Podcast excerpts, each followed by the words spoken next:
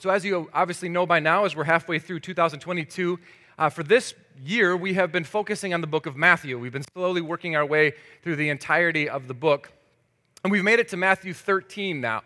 Um, as we've been going through, we've kind of broken the book of Matthew down into little mini series. And so each little mini series focuses on a different thing based on what, how Jesus taught. And this week brings us to the conclusion of the one that we're in currently, in which we've been talking about the kingdom of God. And so, at, right when we began the book of Matthew, way back in, uh, actually, it was in December, so we did start it in 2021, we realized that one of the major, most important themes in the book of Matthew is this idea of the kingdom of God. Uh, I've said it every week, I think, I've preached through this entire sermon, is that Jesus actually begins his entire preaching career with a statement that kind of is the key that we overlay the rest of the book of Matthew. The very first words of preaching that, that Jesus speaks in the book of Matthew is, is the phrase, repent, for the kingdom of heaven is all around you. And we've talked each week about how the word repent just means to turn, that we're heading in a certain direction away from the kingdom kind of life. And Jesus' invitation isn't one of judgment. It's not saying, it's not a street corner preacher, repent or be burned. It's, it's saying you're off track, and so we want to encourage you to turn back towards, towards the life of flourishing, for the kingdom is all around you. There's this kingdom life that, we, that Jesus wants you to experience, and he's inviting you into it. He goes on to explain what that means uh, in, the, in the Sermon on the Mount and then different teachings.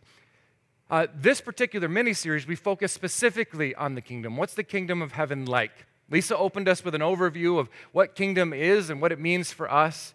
Uh, two weeks ago, we actually talked about parables in general, and I'll actually loop back to that in a minute. And then last week, Lisa talked to us, um, uh, Lisa talked to us about the fact that the, the, kingdom really is all around us, even though we experience evil in this world. We see the wheat growing, this beautiful fruit, um, but then unfortunately, there are, there are weeds and bad things around us as well. So, this week, we're going to actually wrap up our kingdom series by looking at the parable of the mustard seed uh, and, and, and then the parable of the pearl. We're going to look at four different parables actually this morning. And so, before we actually get into the parables, I want to remind you of what we talked about two weeks ago. So, two weeks ago, we kind of talked about how when a Jewish rabbi would teach a parable, he, he, he and unfortunately in this case, always he's, even though there were good women teachers, I'm sure, uh, would, would, would teach a parable in a way that would have four different levels of understanding that he wants you to get. Actually, Carter, can you throw up like my very last slide? I'm sorry, that's kind of a curveball for you there. Uh, the one with the, the very, one more. That one. Okay.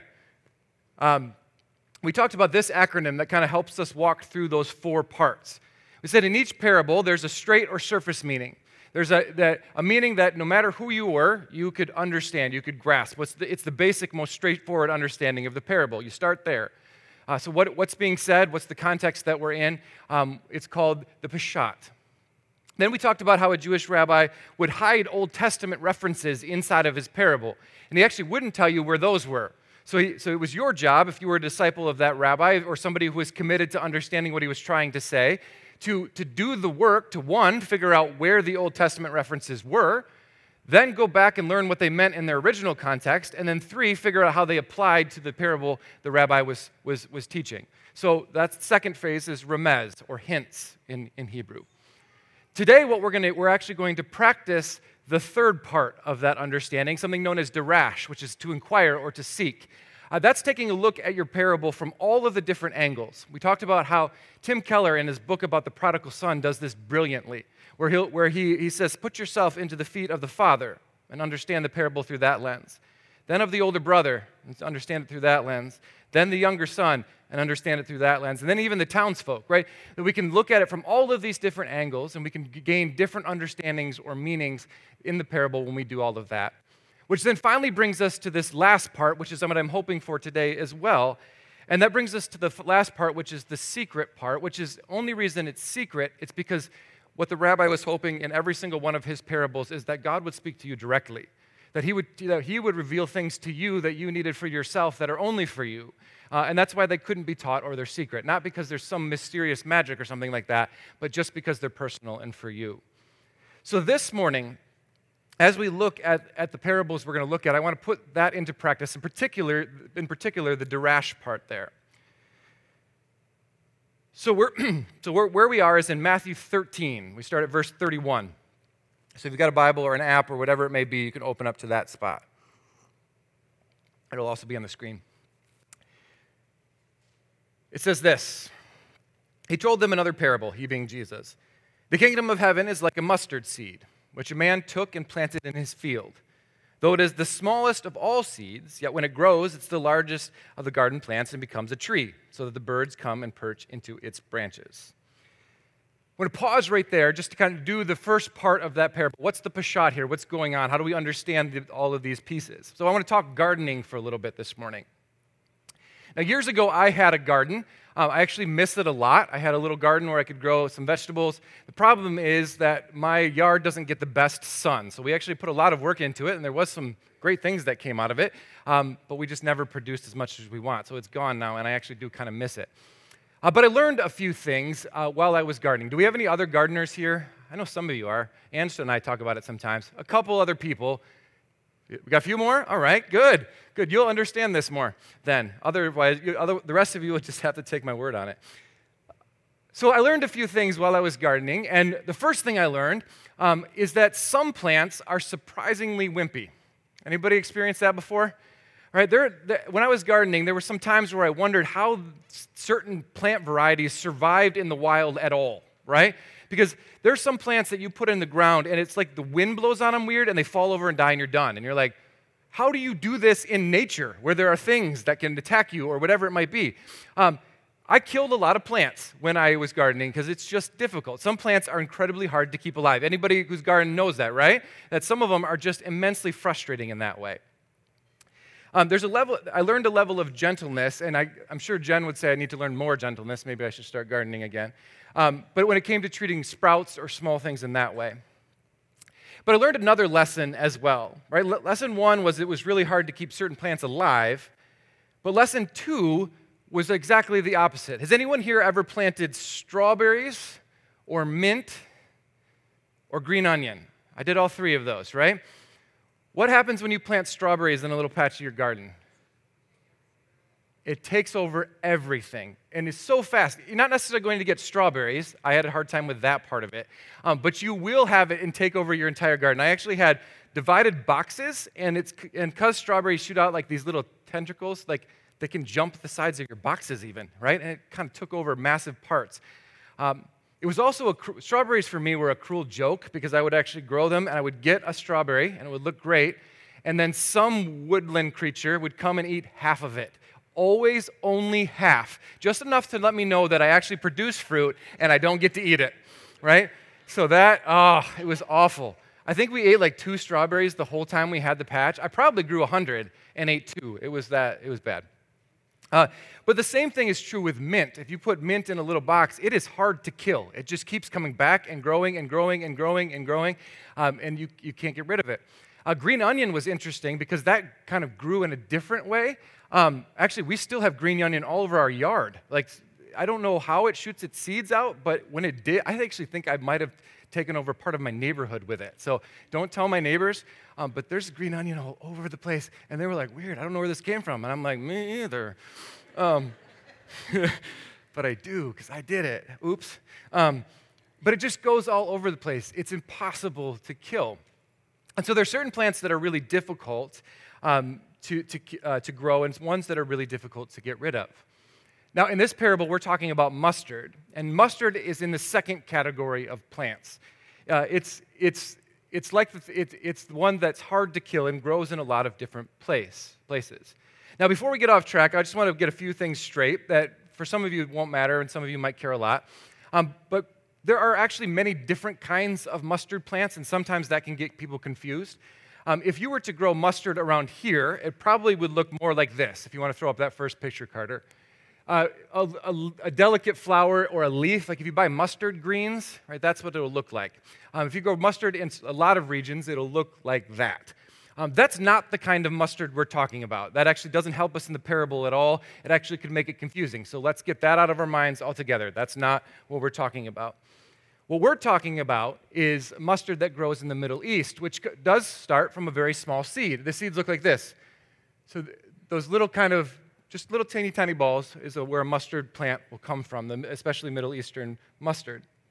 It's a small seed, Now, some of you might be thinking as well, well, technically, if you had done any research on a mustard plant before, uh, it's not actually a tree, which I know the Bible says is a tree, it's a bush. I understand that it is technically a bush in science, but you got to remember that this was written 2,000 years ago before we had all of the different distinctions we have now in the modern scientific method. Uh, because, but at the same time, when you actually see a mustard bush, it looks like this, and you can tell why they would say tree, because it looks an awful lot like a tree, right? That's a mustard tree, bush, mustard. You get it. You get where I'm coming from. Now, mustard, this mustard bush is an invasive species, and it kind of grows like mint or strawberries or onions. Um, those small seeds will shoot out of the ground really quickly, actually. It's one of the fastest growing plants in the world, mustard is.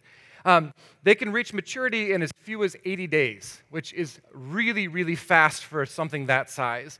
Uh, maybe a tomato plant might reach maturity in about that same amount of time, but the height is dramatically different, right? And the way that it produces there. Now, full grown mustard tree can grow as high as 20 feet tall with a spread just as wide. So 20 feet by 20 feet. It's a very, very big plant. So, your image one that we have here is a fast growing plant that comes quickly from a small seed. Is an invasive species that grows quickly, and once it gets root, it's hard to get rid of because those 20 foot branches will drop more of those seeds and just keep spreading out that way. So, that's our first image I want you to hold in your minds. The second one comes in verse 33, if we want to throw that up on the screen. Which he says, He told them another parable. The kingdom of heaven is like yeast that a woman took and mixed into about 60 pounds of flour until it worked all the way through the dough. Jesus spoke all of these things to the crowd in parables. He did not say anything to them without using a parable, so it was fulfilled that what was spoken through the prophet. I will open my mouth in parables and will utter things hidden since the creation of the world. So, image one is of a mustard seed, this small invasive plant that starts, or the big invasive plant that starts from a small seed and grows and spreads rapidly. And image two is yeast. And you can actually see that there's, there's, uh, there's a tie to the previous parable here, too. Those two things function similarly. Yeast is also an incredibly small organism, which is weird when you think about it that in bread. It's actually a living creature that grows. Um, but it starts small and it grows rapidly. If you've ever baked, which so, gardening was one of my hobbies for a while, and baking still is. Not everybody knows that about me. I like to bake bread. Actually, I'm pretty decent at some sweets and things like that. Um, but I get, to, I, like, I get to use yeast often. And if you've ever baked with yeast, it's crazy at how fast it works, right? You put a little bit of yeast, not very much at all, and it starts to, to, to grow. And when it does, it produces air and it completely transforms and changes whatever dough you're working with. So, on the one hand, the, the, the, parable of the yeast is, is, is almost identical to the parable of the mustard seed, something that starts small and grows bigger, but it's showing us something else as well. As the, as the yeast is worked through the dough, it doesn't just prov- provide this structure. What it does instead is it completely transforms the thing you're working with. Right? It, if you have the difference between a cracker and a loaf of bread. And so just adding air and yeast into that space changes the texture, it changes the taste, it changes the usefulness, right? You can't make a hamburger out of crackers, well, you could, but it, would, it wouldn't really work the right way, right? It, it transforms it entirely, takes it from what it was into something different. You have the same core base ingredients, and yet the thing that you produce is drastically different. So Jesus is describing the kingdom of heaven here as something that grows like crazy, and also something that starts small and then ends up working its way through the thing that it touches, changing everything about it, right? Not the core substance of what it is, but how it functions and interacts with the world. Now, the interesting thing is that Jesus tells this parable, declaring to people who haven't really thought much about the kingdom, the kingdom of heaven is like this. So, when you start to experience it, and it doesn't just mean heaven in the future, right? We talked about with the wheat and the weeds last week. We've talked about that through the entire series. That the kingdom of heaven is something we can begin to experience now in this space. And he says, so when you do, it's going to function like that. Now, the interesting thing is that even though the kingdom of heaven had just broke in in the way that Jesus is describing during his lifetime, his prediction on, uh, in these parables actually came to pass in the history of the Christian movement. I want to take just a few seconds here to kind of walk you through uh, the, the, the, Christian movement here, the history of the Christian movement. You see, Christianity wasn't, especially to the early believers, wasn't just a religious movement or a new religion. It was far bigger than that. The idea of the kingdom of heaven required Christians to reconsider everything about their life, about how they interacted with themselves or with the people around them, how they functioned in society as a whole. Right? It worked its way through every aspect of their life and began to transform those things. As the early church took seriously what Jesus was asking them to do, it changed everything for them. Jesus offered a whole new worldview that replaced the one that was. Jesus was inaugurating a movement that would change the entire meaning of what it meant to be a human in the world. In other words, what was seen as normal before, Christians said, not only should that not be normal, it's not right. It's not helping people flourish. It's not bringing us into the kind of life that Jesus has for us.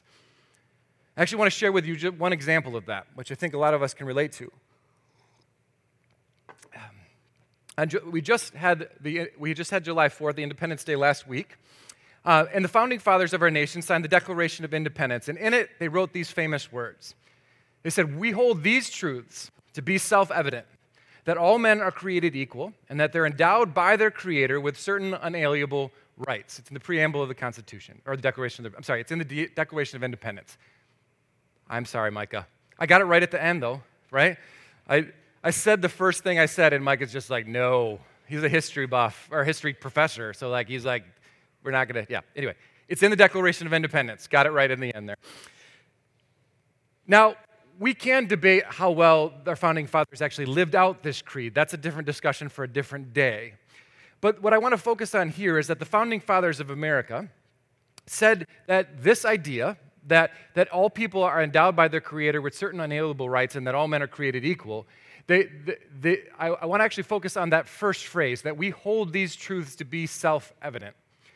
Now, my guess is that for most of you, you're like, yeah, of course we do. That's so basic to what, how we understand the world, the world, the, the lens in which we see it through. But where do you think that idea came from? See, that's an idea that's so normal for us, but a short look at most of human history, and that that statement is not self evident at all. Through most of human history, the very opposite of that statement was believed to be true.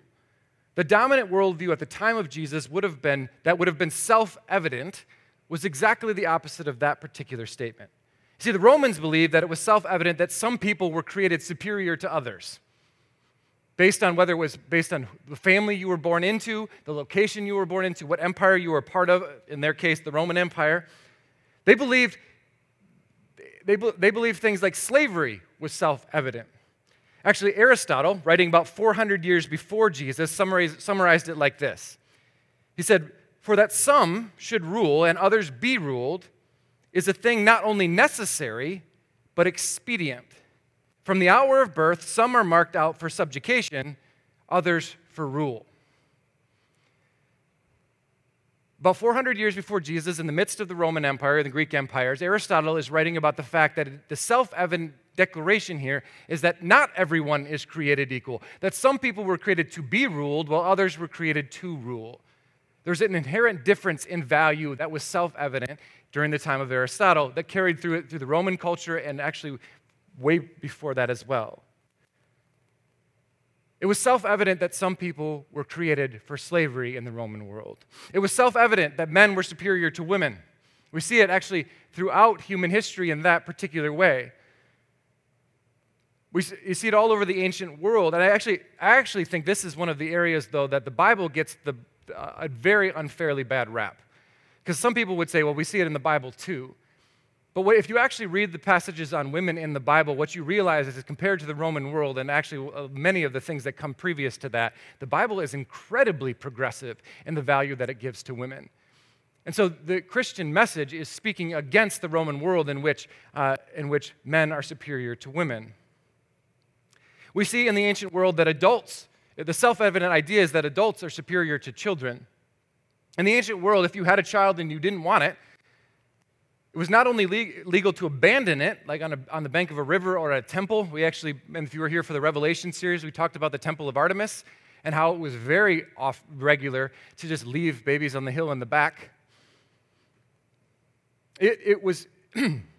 it was, it was very common and normal, and in many cases, taught to be the right thing to do. that the value of the adult was superior to the value of a child. That was the dominant world, dominant worldview during the time of Jesus. Slaves are less, women are less, babies are less. That was dominant throughout much of human history. So, what happened? How do we get to the phrase at the beginning of the Declaration of Independence? Why, why is it that what was so obvious throughout mo- most of human history is appalling to us now? Well, you see, a little over 2,000 years ago, out of the small province in Rome, 12 guys go out preaching, uh, proclaiming, a little, uh, proclaiming a different kind of worldview. They proclaim the teachings of Jesus. The, the Didache, which is a first century Christian handbook, forbade Christians from doing what was considered normal. It says, You shall not kill which was born. And the Christians took that seriously. So, as uh, in the Roman world, adults are superior to kids. We just said that. And Christians said that we're not going to function that way. And we actually see throughout the Roman world that the church started popping up in the places in which those things were happening. Around the Temple of Artemis, we find churches that would go out to the hill on the back where the babies were being left and they would take them in.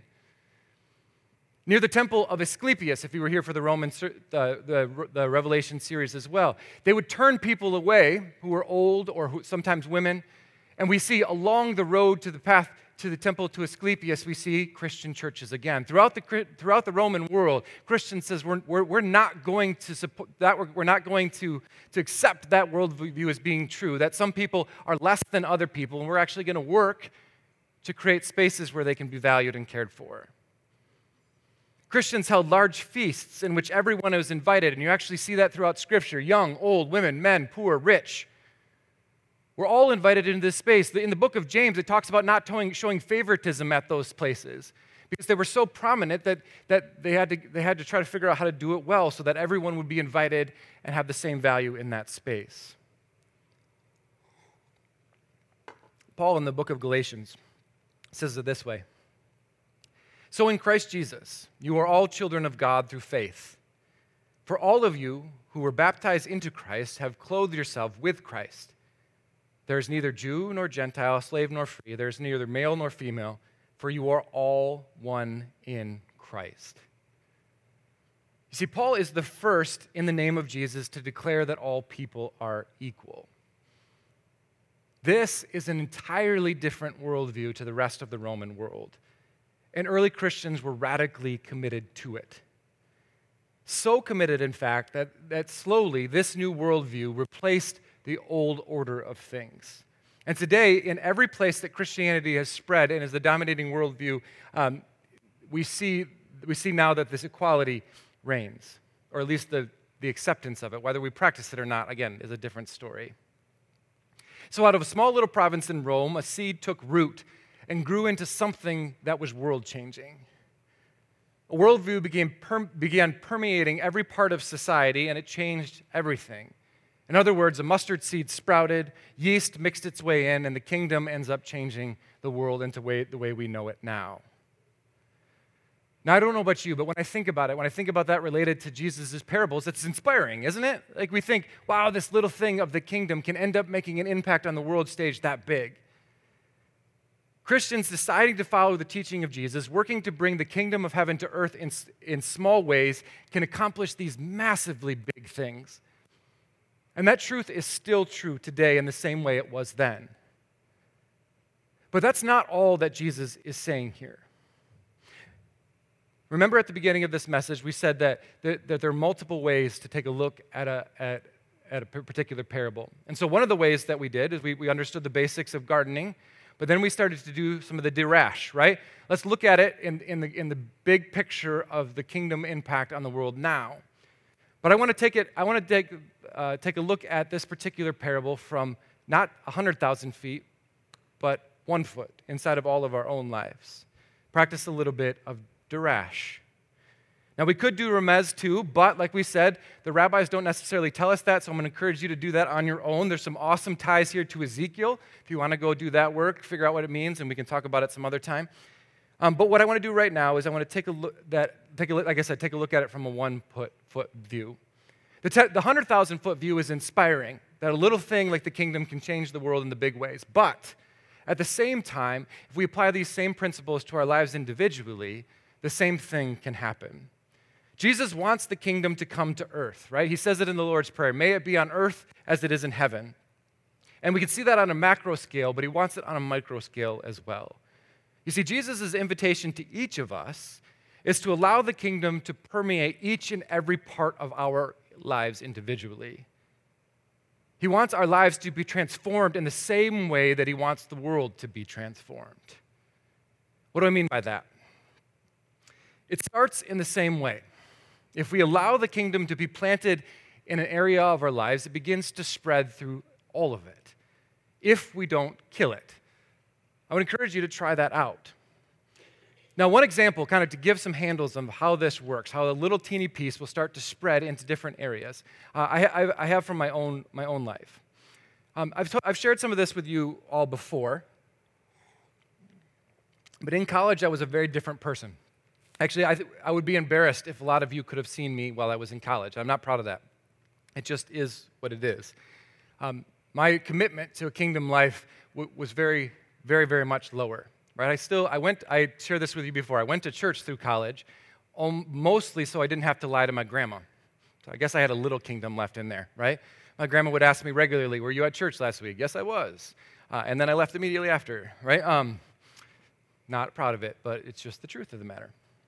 Uh, and so uh, I'm I'm not going to share that whole story again. I'm happy to if you want to. If you want to know where I come from, um, some of it's really messy and gross, and I'll even share those parts with you, but not this morning.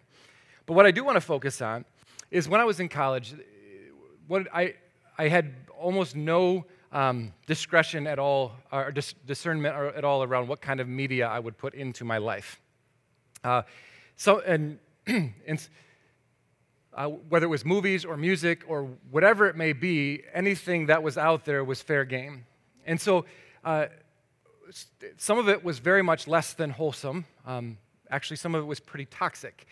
Now, the interesting thing was, though, that I didn't realize at all what it was doing to me and my psyche as a whole. On some level, I did, I think, but I hadn't beca- I had, but I had truly become desensitized to it. That, that things that I could see or hear wouldn't affect me anymore, whether it was violence or sex or language or whatever it may be. Whether it's the music I listened to, the lyrics that would come out, the worldview that it would portray, anything that would be, I, couldn't, I became desensitized to it and started to not even think about how it was affecting me on a day to day basis. Now, don't get me wrong, it was affecting me. I just couldn't recognize it anymore until Jesus started working on my life again in a different kind of way. Now, I've shared this story before, but, so I'll skip the details, but uh, God drew me back to Himself in a big way. He actually did it through a group of fifth and sixth graders. So, if there are fifth and sixth graders still in this room, uh, your grade is a huge reason why I'm here this morning, which is weird to think about, but faith like a child is really, really strong. Even a small mustard seed grows into a big deal, right? We see that there. But a group of fifth and sixth, and sixth graders um, changed the trajectory of my life, put me back into a seminary space, uh, helped me meet Jen, which is a big deal, um, and then started to, to re, uh, reintroduce the kingdom seeds into my life in those ways. And what I started to realize is that as I took cultivating those seeds more seriously again, the kingdom grew and started permeating my life again. And all of a sudden, the, de- the, the, the desensitization, desensitization that I had around those media things went away. And there were times where actually I would Jen, Jen will attest to this, that I'd be like, hey, this show was great in college. I want to show it to you. We'd sit down and watch, and I'd be like, actually, I don't. This is embarrassing. Right?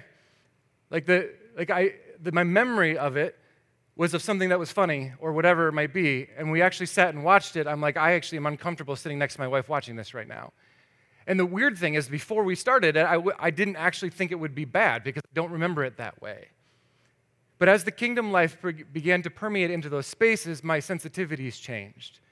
The things that were helping me flourish or holding me back, the understanding of those things changed. And the more that I allowed that to grow, the more then I began to experience the kingdom in my life in those ways. The more I could, the, the more I could become discerning to not only what media I'm putting in, but to what other people are saying to me as well. Some of those closed off areas of my life began to reopen again. Now, the same is true for all of you. The kingdom life is all around you if you'll let it grow inside. If, you can, if we plant a seed in one small area, it grows in that space and begins to try to spread throughout all of you. And each of those spaces then lead to more thriving and flourishing. But then that does leave us with one inevitable question left. If that's true, if the kingdom is all around us, and if it grows inside of us and helps us flourish, why don't more of us do it? Why don't more of us allow Jesus to permeate into those different parts of our lives? I think Jesus addresses that in the last part of his parables today. Jesus says in verse 44 The kingdom of heaven is like a treasure hidden in a field. When a man found it, he hid it again. And then, and then in his joy went and sold all that he had and brought it back bought, and bought the field. Again, the kingdom of heaven is like a merchant looking for fine pearls. When he found one of great value, he went away and sold everything he had and he bought it. So, again, here, what we have is Jesus saying that there's this kingdom around us that's more valuable than everything else that we have. That if we allow it to permeate into the spaces, it'll produce more benefit for us than we can imagine. That the life changing life changing power of the kingdom is so valuable that we should be willing to sacrifice everything for it. But that brings us then back to that question that we had. If that's true, why don't we do it? And I think there are two reasons for that. I think the first is that we don't believe that's true. And what I mean by that is this we might say we do. I might say I do, honestly. I'm going to put myself in this category too. And in many ways, I do. I do believe the kingdom way is better than any other way, and I genuinely mean that. But when I really start to wrestle it, when we really start to wrestle with it, it makes it a lot harder. Because we kind of like not having the kingdom permeate every part of our life, don't we? I think for most of us, at least I'll speak for myself only. I'll be like, God, you can have all of this part. I'm glad that you redeemed this, right? There's things that from college I'm not doing anymore, and I'm better for it, and I know it, and it's objectively easily seen. You know, but this part, though, I'll hold on to that one for now, right? I got control of this one. I don't really want that part to be permeated. I think there are parts of our lives that we, we don't think that if I were to actually give this up, I'm not sure it would be better. And I think if we're honest with ourselves, a lot of us have those places in our lives. See, it's in those areas where, in which I can resonate so much with the man who comes to Jesus, asking, him, asking for his son to be healed. And when Jesus looks at him, he says, Do you believe I could do this? And he has doubt. And so he falls down at his feet and says, I believe, but I need your help to help me believe fully. In my life, that experience of holding on to this, I know it would be better in one part of my brain if I gave it up to God, and I'd also have a really hard time believing it fully. I think a lot of us don't take the step to allow the kingdom into those spaces because we struggle to believe fully, both with our head and our hearts, that it will be better if we did. It's so much easier to say we believe that Jesus' way is the best than to actually deeply believe in our hearts that it is. Which leads us to the second reason why I think so often we don't actually allow the kingdom to permeate into our lives. It's because that it's because even though Jesus' way is the best way, we say this all the time, it is not the easiest. See, the way of Jesus costs us. See, the kingdom of heaven is like a treasure. It has immense value, but in order to get it, both men had to sell everything. Cost. That process had to be terrifying. The process was time consuming, took work to get rid of all of their stuff to have enough to buy this treasure. Now, I've shared this analogy with many of you before, so I'm sorry you're going to get it again. But I, can, I think we can compare this idea pretty easily to our physical health. So we can all agree that eating well and exercising is the best way to be regularly healthy. We all agree on that? Right? Exercising, eating way is the best way to be regularly healthy. When we eat the right foods, we feel better, don't we? When we exercise, we have more energy, we sleep better, and we have all of those things, right? But so many of us don't do it. Why? For the exact same reason we don't pursue the kingdom. In some sense, we don't believe the sacrifice is worth the payoff. That it's going to hurt if I have to run or bike or do whatever. But also, the further we are from the kingdom, the more intense that pain of coming back is. If you're physically very out of weight, that first mile walk is much, much harder than if you're in relatively good shape. There's a cost to being healthy, and many of us don't want to pay that cost. Some months ago, when we first heard Jesus' word of preaching in Matthew, turn, repent, for the kingdom is all around us, that's an invitation that, re- that rings true again this morning.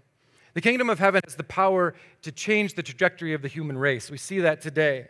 And we're invited into that mission by allowing the kingdom to work its way through each of our lives individually. And so I want to wrap up quickly because I'm real, I just realized one second ago I'm already 15 minutes over. This is bad, and we have communion. Ah. Um, so if you're here this morning, though, and you're still skeptical of this whole Jesus thing, I completely get that. I can imagine that having to jump into a kingdom kind of life seems ridiculous to you. It would have to me, actually, in certain parts of my life, too. Of course, you don't see the value of the sacrifice. How could you? But like I said earlier, um, many of us who have been Christians for a long time are still wrestling with how to do that. So if, if, this morning you're just sitting here going, I'm not sure I trust this whole Jesus thing, I want to remind you of the first part of the parable. The kingdom of heaven is like a mustard seed, it's like yeast, it starts small. So maybe just begin with a simple question Is there one area of your life in which you'd be willing to see what the kingdom life does if you let it start to grow? Maybe it's as simple as my story about media, which is, right, that changing what you put in. Maybe what you change what you consume for a season and see what happens. Just see what it does to your life. Maybe it's changing the language you use. Maybe you can focus on speaking positively rather than negatively. And I don't mean neutrality, I mean actually speaking positivity into other people's lives. See what it does to them and to you. Plant a small seed of the kingdom. Maybe it's committing to changing an attitude towards someone who's hard to love. Or maybe it's entering into discussion lovingly with someone who sees the world differently than you, seeking to understand them and care for them. I don't know what it is. But my challenge to you this morning is if, if you're skeptical in any way, just try something. One thing. Let the, let the small seed of the kingdom be planted and see what happens. Because I'd be willing to bet that all of a sudden you will see major fruit and change in your life in that way. But I want to give the same challenge to those of you who've been in the church for a long time. But I'm going to add one thing, though. I, would add that you would, I would encourage you to take a look at the areas of your life where the kingdom is currently doing its work first. Where are some areas of your life that were one way and then you started doing things Jesus' way and things changed? Take account of the fruit that's there. It'll help you believe that other parts of your life can change as well. And then ask yourselves what area have you prevented the kingdom from being worked through? And would you allow a seed to be planted in those spaces? Because the same work that was done in those other areas can be done in the, in the, in the new one as well. So I want to close today. And I know we're, we're already short on time, but that's okay because this is important. I want to close today with communion. See, communion is a beautiful way to end this space. It's, it's, it's a declaration of the things that we saw already and what Christian worldview has done to the world. Because communion is a space in which we invite everyone to the table. Where all of those ideas of value that we had before, of people being better or worse or more valuable than others, is gone.